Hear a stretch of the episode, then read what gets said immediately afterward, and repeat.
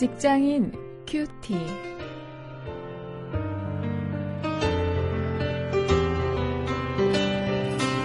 여러분 안녕하십니까? 6월 7일 오늘도 여러분과 함께 말씀 묵상할 저는 직장사역 연구소의 원용일 목사입니다. 오늘 사도행전 2장 14절부터 21절 말씀을 가지고 직업인과 세상이라는 주제로 세상을 향해 당당하게 변호하라 이런 제목으로 함께 말씀을 묵상하시겠습니다.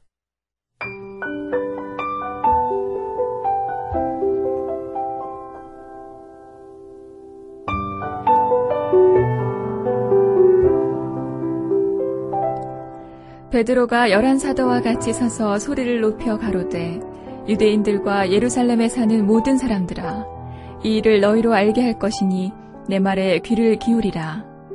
때가 제3시니 너희 생각과 같이 이 사람들이 취한 것이 아니라 이는 곧 선지자 요엘로 말씀하신 것이니 일렀을 때 하나님이 가라사대 말세에 내가 내 영으로 모든 육체에게 부어 주리니 너희의 자녀들은 예언할 것이요. 너희의 젊은이들은 환상을 보고 너희의 늙은이들은 꿈을 꾸리라. 그때 내가 내 영으로 내 남종과 여종들에게 부어주리니 저희가 예언할 것이요. 또 내가 위로 하늘에서는 기사와 아래로 땅에서는 징조를 베풀리니 곧 피와 불과 연기로다. 주의 크고 영화로운 날이 이르기 전에 해가 변하여 어두워지고 달이 변하여 피가 되리라.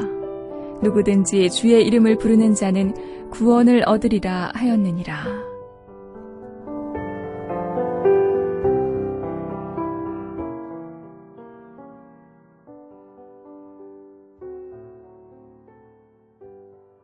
세상 사람들이 그리스도인들을 어떻게 보고 있습니까?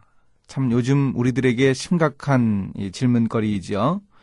14절, 어, 15절에 보면 우리가 세상의 비난에 반박할 근거를 제시해야 할 필요성을 제시해 주고 있습니다. 세상 사람들은 크리스천들의 꼬투리를 잡으려고 합니다. 그에 대처하기 위해서는 정당한 근거를 들어서 반박할 수 있어야 합니다. 술 취했다고 세상 사람들이 비난을 하자 베드로가 말했습니다. 때가 제 3시다. 유대인의 시간 3시는 6시간을 더하면 우리 시간이 되죠. 오전 9시라는 얘기입니다. 그러니 때가 제3시니 너희들은 이 시간에 술 마시니 안 마시지? 그럼 우리는 술 마셨겠니? 정 의심스러우면 음주 측정기 들이대 봐. 이렇게 비난하는 세상을 향해 이 조목조목 근거를 제시할 수 있어야 한다는 것이죠. 뭐 흥분할 필요도 없겠습니다. 이런 분명한 태도가 세상을 향한 일종의 변증으로 확대되고 또 복음을 믿지 않는 그들에게 복음의 정당성을 밝혀줄 수 있는 그런 기회가 될 것이기 때문입니다. 이제 16절부터 21절에 보면은요, 정당하게 행동해야 할 것을 이야기해 줍니다. 한번 상상을 해 보십시오. 만약 베드로가 이렇게 자기들은 술을 안 마셨다고 변호했는데 그 120명의 성도들 중에서 혹시 전날 밤 기도회 때 몰래 빠져나가서 이 포장마차에서 소주 한 두 병씩 마시고 온 사람들이 있었다면 만약 그랬다면 어떻게 되었겠습니까? 만약 그랬다면 모든 게 끝났을 것입니다. 야, 술 취한 놈 잡았네. 술 취했으니까 이렇게 헛소리를 했지. 자, 이제 다들 돌아갑시다. 제자들의 쇼가 끝났습니다. 아마 그랬다면 3천명이 회개하고 돌이키는 놀라운 회개 역사도 없었을 것입니다. 요엘의 환상도 물거품이 되었을 것입니다. 우리가 정당하게 행동해야 합니다. 여러분 책임감을 느끼십니까? 내가 세상 사람들에게 비난받으면 내가 일터에서 믿지 않는 사람들에게 정당하게 행동하지 못해서 비난받으면 나 자신뿐만 아니고 한국 교회가 끝장이 난다. 내가 나가는 아무아무 교회가 문 닫는다. 이런 정도로 치열한 책임 의식을 느끼십니까? 우리가 성령 충만하다면 어, 이런 책임 의식을 가지고 어, 지자들처럼 살 수 있어야 할 것입니다. 이제 오늘 말씀을 가지고 실천거리를 한번 찾아보겠습니다. 우리는 술 취한 모습 대신에 성령의 충만함을 드러낼 수 있어야 합니다. 술 취한 모습과 성령의 충만함이 비슷해 보입니다만 성령의 충만함을 우리가 가질 수 있어야 합니다.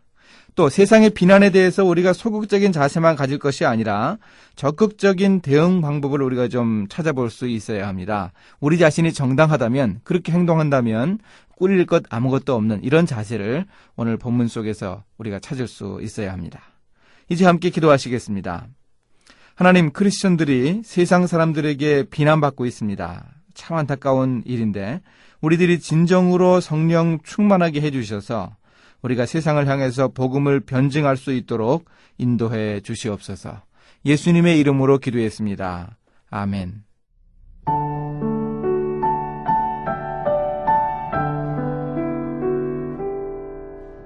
사람들은 성령 충만한 사도들을 보고 저희가 세술이 취하였다고 비난했습니다.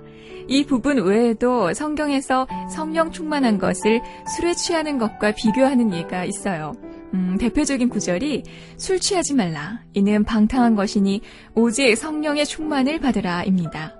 이렇게 성령 충만과 술 충만을 비교하는 이유는 이 현상이 비슷하기 때문이죠. 술에 취하면 술의 지배를 받습니다. 자기 생각대로 되지 않아서 비틀거리고 주정을 하죠. 성령의 충만도 그렇듯 성령의 지배를 받는 것입니다. 유사한 점이 있지 않겠어요?